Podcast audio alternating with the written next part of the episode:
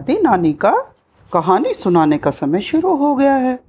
दादी नानी बच्चों के लिए आज तेनालीराम के किस्सों में से एक कहानी सुनाएगी। तेनाली ने कहीं सुना था कि एक दुष्ट आदमी साधु का भेष बनाकर लोगों को अपने जाल में फंसा लेता है। उन्हें प्रसाद में धतूरा खिला देता है। ये काम वो उनके शत्रुओं के कहने पर धन के लालच में करता था। धतूरा खाकर कोई तो मर जाता और कोई पागल हो जाता। उन दिनों भी उसके धतूरे के प्रभाव से एक आदमी पागल होकर नगर की सड़कों पर घूमा करता था। लेकिन धतूरा खिलाने वाले आदमी के खिलाफ कोई प्रूफ नहीं था, इसलिए वह खुले आम सीना तान कर चला करता। तेनाली ने सोचा, ऐसे आदमी को दंड ज़रूर मिलना चाहिए। एक दिन जब वो दुष्ट आदमी शहर की सड़कों पर आवारागर्दी कर रहा था तो तेनाली उसके पास गया और उसे बातों में उलझाए रखकर उस पागल के पास ले गया जिसने, जिसे उसने धतूरा खिलाया था। वहाँ जाकर चुपके से तेनाली ने उसके हाथ पागल के सिर पे दे मारा। उस पागल ने आव देखा ना ताव, उस आदमी के बाल पकड़कर उसका सिर पत्थर पर टकराना शुरू कर दिया। पागल तो था ही। उसने इतना मारा कि वो पाखंडी साधु मर गया। मामला राजा तक पहुँचा। राजा ने पागल को तो छोड़ दिया, लेकिन गुस्से में तेनालीराम को सजा दी। इसे हाथी के पाँव से कुचलवाया जाए, क्योंकि इसने पागल का सहारा लेकर साधु को मार डाला है।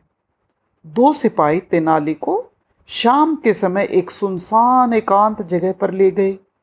उसे सिर से गर्दन तक ज़मीन में गाड़ दिया। उसके बाद वो हाथी लेने चले गए। उन्होंने सोचा, अब देखें ये कैसे बचेगा। कुछ देर बाद वहाँ से एक कुबड़ा धोबी जा रहा था।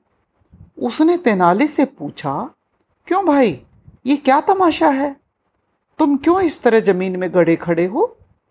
तेनाली ने कहा, कभी मैं भी तुम्हारी तरह कुबड़ा था। पूरे दस साल मैं दुखी रहा। जो देखता, वो मुझ पर हंसता। यहाँ तक मेरी पत्नी भी मुझ पर हंसती थी। आखिर में एक दिन मुझे एक साधु बाबा मिले। उन्होंने कहा, इस पवित्र जगह पर पूरा दिन आँख बंद किए, बिना एक शब्द बोले गर्दन तक ज़मीन में दबे खड़े रहोगे तो तुम्हारा कष्ट दूर हो जाएगा। मिट्टी खोदकर मुझे बाहर निकाल कर तो जरा देखो कि मेरा कुबड़ापन ठीक होया कि नहीं? धोबी ने उसके चारों ओर से मिट्टी खोदी। जब तेनाली बाहर निकला तो धोबी बड़ा हैरान हुआ। सचमुच, वो तो बिल्कुल सीधा था। उसके तो कुबड़ का कोई नामो निशान नहीं था। वो तेनाली से बोला, सालों हो गए, इस कुबड़ के बोझ को पीठ पर लादे हुए। मैं क्या जानता था कि इसका इलाज इतना आसान है? मुझ पर इतना कृपा करो कि मुझे यहीं गाड़ दो। मेरे ये कपड़े धोबी मोहल्ले में जाकर मेरी पत्नी को दे देना और उससे कहना कि वो सवेरे मेरा नाश्ता ले आए। मैं तुम्हारा ये एहसान जीवन भर नहीं भूलूँगा। और हाँ मेरी पत्नी को ये मत बताना कि कल तक मेरा कुबड़ ठीक हो जाएगा। मैं उसे हैरान कर देना चाहता हूँ। बहुत अच्छा तेनाली ने धोबी से कहा।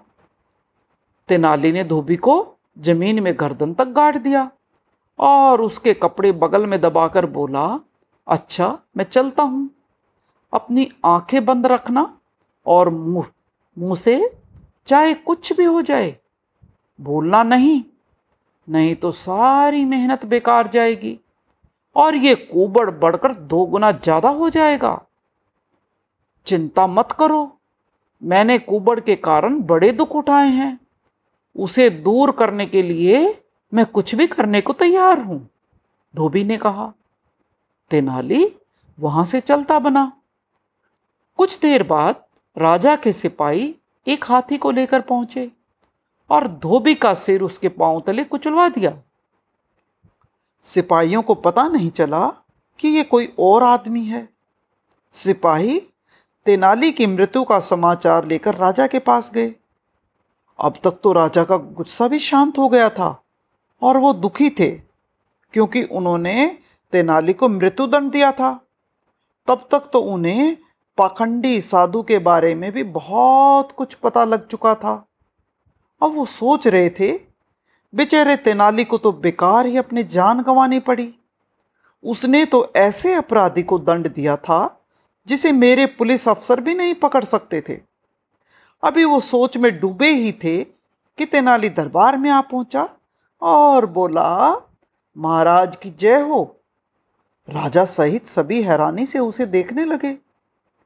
तेनालीर ने राजा कृष्णदेव राय को सारी कहानी सुनाई। राजा ने उसको माफ़ कर दिया। तो बच्चों, आज की कहानी यहीं खत्म होती है।